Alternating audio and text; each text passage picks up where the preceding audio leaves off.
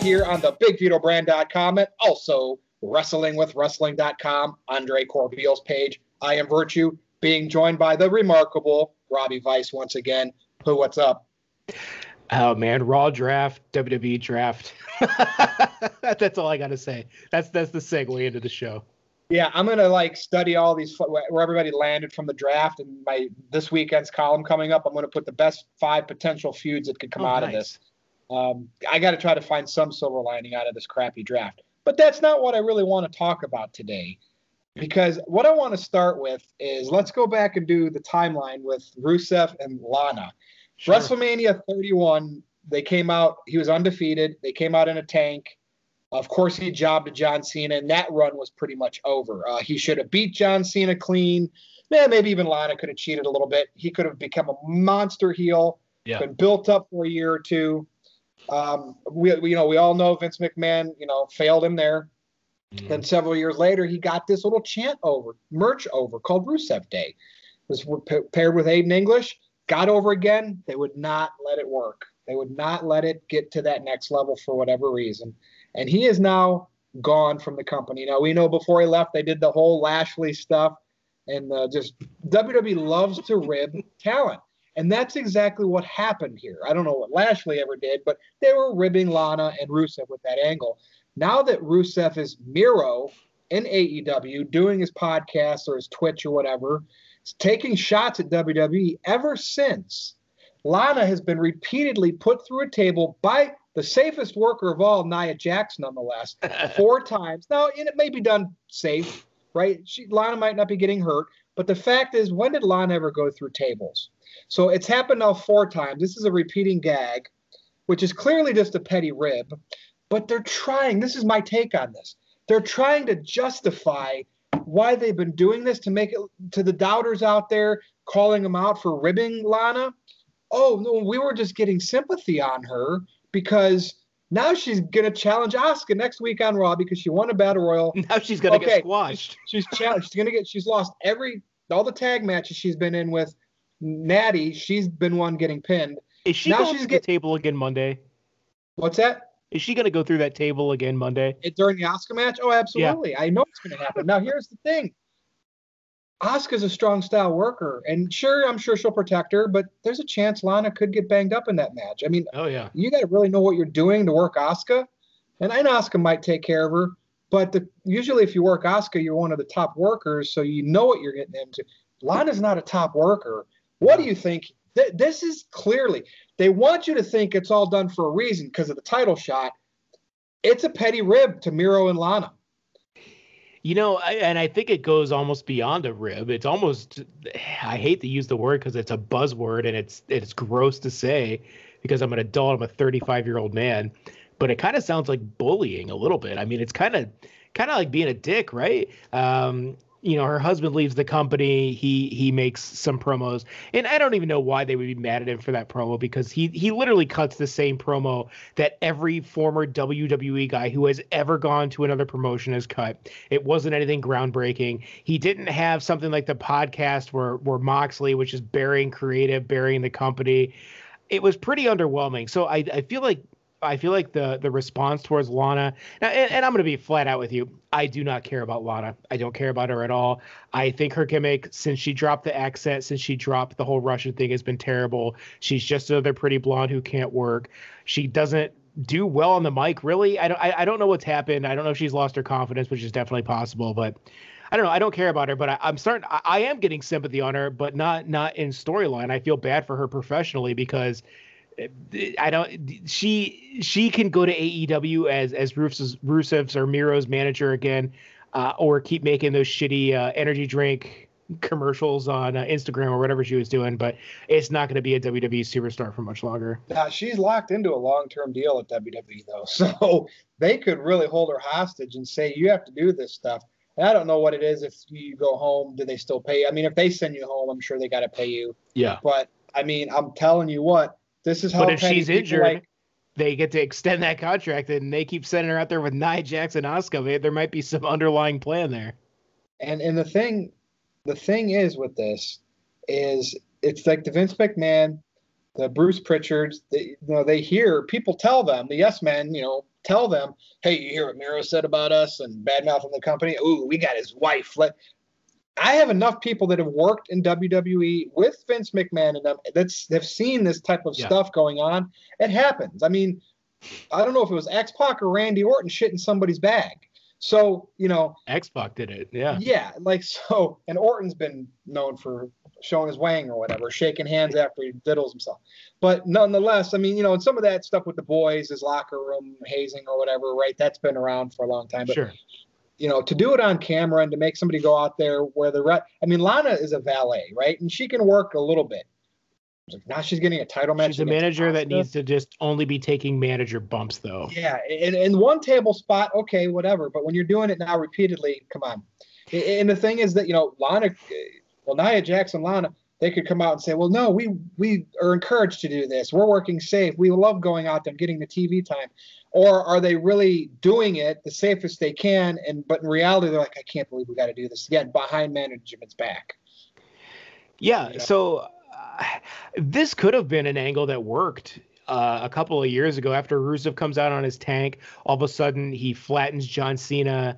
John Cena disappears for all to record a movie, and Rusev's next opponent trying to get into his head starts, you know, attacking Lana, sending or him and his girlfriend, whatever, whatever happens that could have been something to make Rusev go berserk, and that could have been story things. But like, what's the payoff here? So she gets beat up every week, and we're supposed to we're supposed to believe that she's going to challenge Asuka for the for the title, and it's just it's not going to. Happen. Everyone knows what's going to happen. I can't even imagine the young kids out there think that she has any chance in hell of winning the title against Asuka. It's well, it's stupid, and and, that, and that's what I, makes it boring. I, I like tune in to Raw every week just to see what happens to Lana because of the reality of the ribbing potential. Yeah, sure and that's sad that that's what it takes to get me to watch. And I don't know, maybe they're playing on the online marks, and that's why they're doing all of this. But who knows? Nonetheless, speaking of it, like Indy and like Moxley, he, first of all, he made most of his money as Dean Ambrose. Okay, he whatever bargain, whatever bargaining chip he had with Tony Khan to go over to AEW's Moxley, and the money he's making now, was helped because he was Dean Ambrose in WWE. Yeah. So he beat Jericho. He became their second champion, and he's their main eventer. I get when he goes over and does Japan. Why in the hell is he doing indie wrestling? Like I saw some pictures surface over the weekend where he's in his hoodie and black jeans and he's hanging out in an indie crowd where you know obviously they got to have people scattered. And then he has he had a match at an indie show. Like I can see Orange Cassidy's showing up doing this. Like Moxley, I'm sorry, like would Stone Cold Steve Austin, Triple H, The Rock, John Cena during their heyday as a top star ever went to an indie show to do this? Well, don't you remember a couple of years ago when JT Lightning had that main event of The Rock versus uh, Ric Flair? Oh no, that didn't happen because superstars don't work those indie events. For the up and comer wrestlers or the wrestlers that have lost their jobs, that now those are the bookings they can get. But why you're still yeah, he's the champion and and you're the champion. And like it's dangerous, right? Like those places aren't as regulated. He's taken he's taken that COVID back to a place that called WWE uh, sloppy shop. So I don't I don't know if that's going to be chromatic justice or not, but um, I don't know, man. I I again I I I don't care about Moxley. Like mainstream. He's, he's not even a good champion though. Really, like tell their top star, but still though he's supposed is to. Is he their, their top, top star? star? No but he's Jer- their champion. Jericho. He's supposed to be. He they, they haven't let Jericho get a shot at him. Moxley's beat everybody he's faced. So it just shows you how markish Tony Khan is for allowing that to happen. He just doesn't care if his company doesn't look like a top professional television wrestling company. It can still look indie because you know why? Those are the fans that they cater to. Those AEW fans, they want to make them happy. Oh, we'll send all of our talents. They're allowed to go do indie dates. You know, I mean, it, I don't know. I just think it's crazy. Well, because... Answer this though. I, am having trouble following this. Okay. How uh, take take away Dean Ambrose, take away the character Dean Ambrose and WWE. Mm-hmm. In AEW, what makes Jon Moxley a star, deserving their to be their champion? What does he bring to the table that others don't? Dean if Ambrose. he wasn't the WWE guy who stuck it to Vince McMahon, why why is he important in AEW? Because he worked in blood matches and, and all in the indies. Because you know why before WWE? This is why. The reason why he's big in AEW is because he was a big and, in this brings home my point. He was a big indie guy. Moxley was one of the indies heart and soul guys. And guess what? AEW, it's all about the indie. It's all, I mean, other than Jericho, that I mean, come on. You have Orange Cassidy winning a series, a feud against Chris Jericho. Tragic. Like that, it's all about indie. And, and Jericho gets so defensive.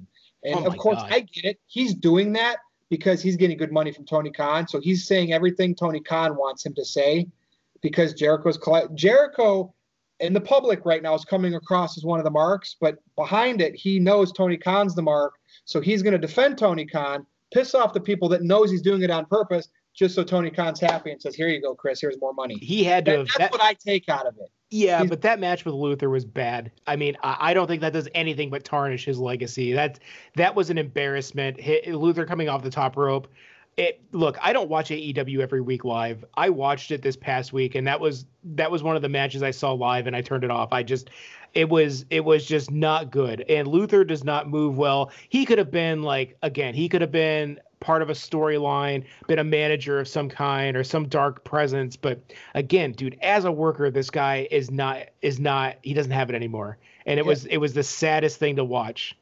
And I don't know why Jericho like I said, Jericho just must be just riding well, he's the wave. His friend a payday. He's riding the wave because he's a year and a half into his three year contract and he's making big bucks for working way less than he used to in WWE because AEW does not do. Does WWE he resign? Travel. Do you think he stays? well, I've, I've already said I'm calling him out because something doesn't seem right the, this year during the pandemic with him. It seems like he's he want he's so defensive on social media. I feel like maybe he's pissed, but he's trying to make it look like he's a team player. If yeah. he really wanted to make AEW better, he would sign like a five year deal and just lock in there and say, "Hey, this is where I'm going to end my career." Yeah, but we saw not, that with LeBron James for a long time, didn't we? Not, and if he doesn't do it, I really think after the three years is up, he'll go maybe do some Japan matches, do some Fozzy, and maybe he will try to talk to Vince again. He'll and he's smart. He'll keep his options open. So yeah, I, I'm I'm questioning as this three-year deal ticks down, which we're over the halfway point. Will he resign? That'll show you how much he was there to make AEW something, or just to collect money mark money, which is what What's I, the fallout from that though? What happens if they lose Chris Jericho? Well, maybe they maybe they already feel like he might not last through the three years because that's why he's already in the mid card. Because if they lose him, okay, so you don't have a guy to go against Luther, or you don't have a guy to go against Orange Cassidy. But we're good. We already bumped you down from the main event. Maybe that's a sign. I don't know. We'll have to see during this last year and a half if he gets back in the main event picture. I mean, he's supposedly tagging with Hager now. Dude, come on. Hooray. But anyway, the draft. So I am going to be writing an article this weekend okay. on NoDQ.com, and I'm going to pick the five best potential feuds, you know, between Raw and SmackDown. Maybe a couple honor- honorable mentions that have come from this draft. But this presentation is awful. Like, first of all, they have to have two pools. How do they determine the pools? Because they have to have a showing on SmackDown like they did and a showing on Raw. And then it's like you have some people that aren't even drafted that are clearly better performers than some of the people that are drafted. And then yeah. like Charlotte, I don't know if Charlotte was like fourth in the like that's not how drafts are. You're supposed to have the most important from top to bottom. Like, what, yeah. what's your take on? I, I just think it was a disorganized mess to try to pop a rating. It, it's it, always a disorganized mess. Out be like the face of it. These drafts are awful. Just go uh, ahead and swap whatever players and talent you want, and just call it a day and tell us.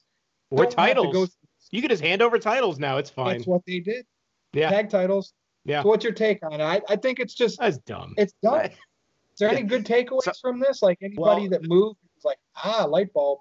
The most positive thing that I can take away from the draft is it had been at least eight months since I've had to listen to Stephanie McMahon snarl and, and start growling on the microphone.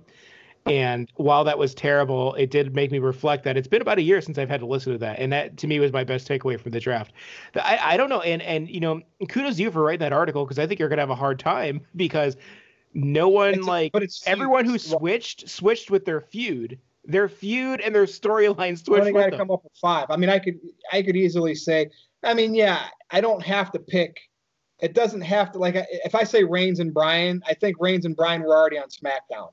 Sure. But the fact that they're on the same brand, I'm going to make it easier for myself. Oh no, no. They're but I'm saying like Reigns I think Kevin e, Owens, like there's two right there. Asuka, yeah. maybe Alexa Bliss. I don't I don't know what I'm going to pick yet. No, I think there's going to be some there, man. I'm just saying I, it bothers me that they didn't resolve storylines before the draft. So now we have draft that brings the storyline along. And, and and I know it's not real. It's like watching Game of Thrones or something, but you know, there's a big difference between season 1 Owens? and season 8 of Game of Thrones. Wasn't the Fiend messing with Owens somehow? Owens was on SmackDown and I thought that was going to yeah, be an And then Yeah, that eh, but that nothing ever came of that. Okay. I don't think. Maybe that's the dirt sheet saying that was the new direction for the Fiend, and then WWE decided to have him on different shows and say you're wrong. I don't know. Yeah, and I, I, don't I still don't know how I feel about the Alexa Bliss thing. I, I like Alexa Bliss as a performer. I like Bray Wyatt as a performer. Together, I think they have chemistry. I don't like how they did the tandem sister Abigail thing. Like stuff like that I don't they like, got to have the right people to feud with, like Andrade yes. and Zelina Vega. Hopefully, that was just a one-time thing right there. Yeah. They need to have top people to work. Like you can't have interesting feuds unless you have top people to work with. Very seldomly would you think like a Reigns and a Jey Uso would work, but that did. Yeah. But usually you need top people to work with. So yeah, like that they would need a top tandem to work with, and that's is that going to happen? Speaking of which, so it's one thing that you can you know, pick tag teams, right? So Raw gets three for every, you know, SmackDown gets two for every Raw, three because three hours versus two hours. So when you get a tag team, that makes it even more talent. Raw gets Retribution, gets all five members of Retribution. And Retribution, right? You're supposed to be like the anti-establishment.